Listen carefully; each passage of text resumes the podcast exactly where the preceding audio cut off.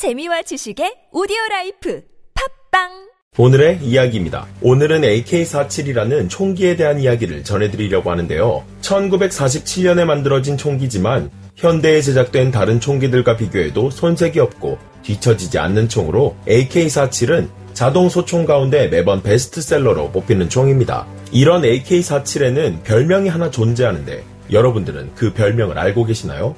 AK-47의 별명은 바로 악마의 총으로 AK-47보다 더 빨리 탄생한 총들도 있는데 왜 유독 AK-47을 악마의 총이라고 부르는 걸까요? 이를 조사하던 중 AK-47과 관련된 이야기가 너무 많아 이번 편은 1편, 2편으로 나누어 영상이 제작될 예정인데요. 오늘은 그 1편에 관한 이야기를 시작하도록 하겠습니다. 우선 AK-47이라는 총에 대해 알려면 AK-47을 만든 사람과 그 배경을 좀 아셔야 하는데요. AK-47을 만든 사람은 미하일 티모페예비치 칼라시니코프라는 인물로 그는 소련, 러시아의 군인이자 천재적인 무기 설계자로 자동 소총 중 돌격 소총에 해당하는 AK-47, AKM, AK-74를 개발한 사람입니다. 러시아에서 그를 모르면 간첩이라는 소리가 나올 정도로 엄청난 유명인이자 러시아의 영웅으로 칭송받는 미하일 칼라시니코프.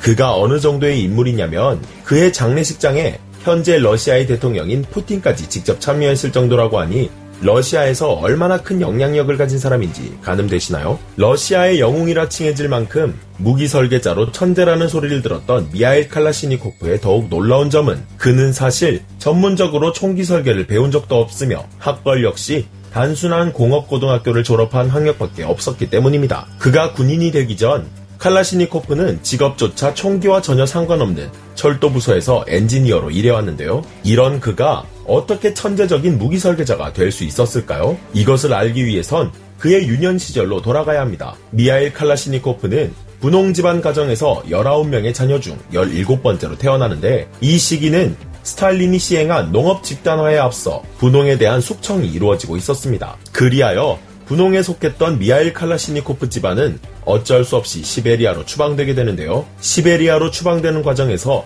칼라시니코프는 그의 아버지를 잃었으며 설상가상으로 그들이 도착한 곳은 소위 깡촌이라 불리는 살기 힘든 동네로 시베리아에 도착한 칼라시니코프는 절망과 좌절을 느끼게 됩니다. 일반적인 사람이라면 당연히 자기 가족을 궁지로 모은 정부에 대한 반감을 가졌을 것 같은데 미하일 칼라시니코프는 그렇지 않았습니다. 그 이유는 추방 과정에서 소련 정부의 구타 및 불이익도 없었으며 출세기를 막기 위한 교육의 제한, 추방된 장소에서의 박탈감 역시 없었기 때문인데요.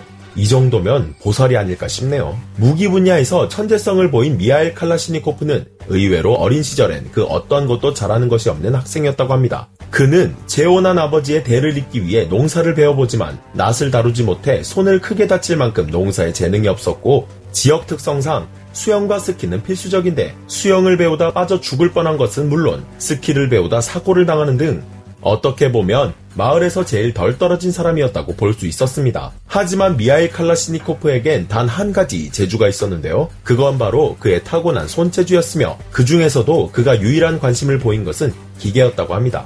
하지만 그 당시 농촌에서 기계는 매우 귀했기 때문에 칼라시니코프는 쉽사리 기계를 접할 수 없었는데 여기서 운명 같은 일화가 생겨납니다. 미하일 칼라시니코프가 14세가 되던 해 친구인 가브릴이 녹슨 권총 한 자루를 주어다 미하일 칼라시니코프에게 건네주게 되는데요. 그 권총은 명확하진 않지만 존 브라우닝의 M1903으로 추정되며 미하일 칼라시니코프는 약 한 달 동안 그 권총을 분해해 모래와 진흙을 가지고 정성스럽게 녹을 제거한 뒤 말끔해진 총기에 윤활유를 바르고 재조립하게 되는데 그 총은 신기하게도 정상 작동되었다고 합니다. 하지만 이내 칼라시니코프가 총기를 소지했다는 소문은 순식간에 퍼져나가게 되었고 이러한 소문은 신고로 이어져 그는 경찰의 신문을 받게 되는데요. 다행히 애지중지하던 총을 잘 숨겨놓았던 칼라시니코프는 무혐의로 판결받았지만 그 총은 결국 분해되어 버려지고 맙니다. 이후 미하일 칼라시니코프는 자신이 좋아하는 기계를 더 알아가기 위해 공업고등학교로 진학한 뒤 공학에 대한 재능을 싹 틔우기 시작했고 기계를 다루던 실력이 뛰어났던 그는 알마티에 위치한 시베리아 철도기관실 기술부에 취직하게 됩니다. 그는 취직한 이후에도 취미로 총기를 분해하고 조립하곤 했다고 하는데요. 그러던 1938년 그는 18살의 나이로 소련군에 입대하게 되었고 전차병으로 근무하게 되는데 칼라시니코프가 전차병으로 가게 된 것은 어찌 보면 당연한 절차였습니다. 결국 재주가 많던 그는 군에서 전차포의 발사탄수 계측기를 개발하여 20살의 나이에 중사 계급을 달고 전차장으로 승진하게 되는데요. 여기까지가 AK-47의 제작자 미하일 칼라시니코프의 이야기라면 이제는 그가 어떻게 AK-47을 만들게 되었는지에 대한 이야기를 전해드리도록 하겠습니다. 그가 전차장으로 승진하고 난 1941년 독일이 소련을 침공하는 독소전쟁이 발발하게 되는데 전차장이었던 그는 T-34를 몰고 전장에 참전하게 되지만 독일군 전차에 의해 포탑이 피격되면서 어깨 견갑골에 큰 부상을 입어 팔을 제대로 쓸 수 없는 중상을 입고 맙니다. 이때 중상을 입은 미하일 칼라시니코프와 20명의 부상병은 소련 경비병들과 함께 트럭에 실려 후방으로 후송되는 중 또다시 매복한 독일군의 습격을 받게 되는데요. 소련 경비병들이 모신나강과 같은 볼트 액션식의 총기를 가지고 있는 반면 당시 매복한 독일군은 연사력이 뛰어나며 휴대하기 편한 MP40으로 무장되어 있었기에 그들은 매복한 독일군에게 순식간에 제압되고 맙니다. 결국 그들은 부상병을 두고 도망가는 것을 선택했고 미하일 칼라시니코프는 다른 부상병들에 비해 어깨만 다친 상태라 경비병들과 함께 독일군에게 잡히지 않고 도망을 가게 되는데 한참을 도망가던 중 미하일 칼라시니코프는 소대장의 한탄을 듣게 됩니다.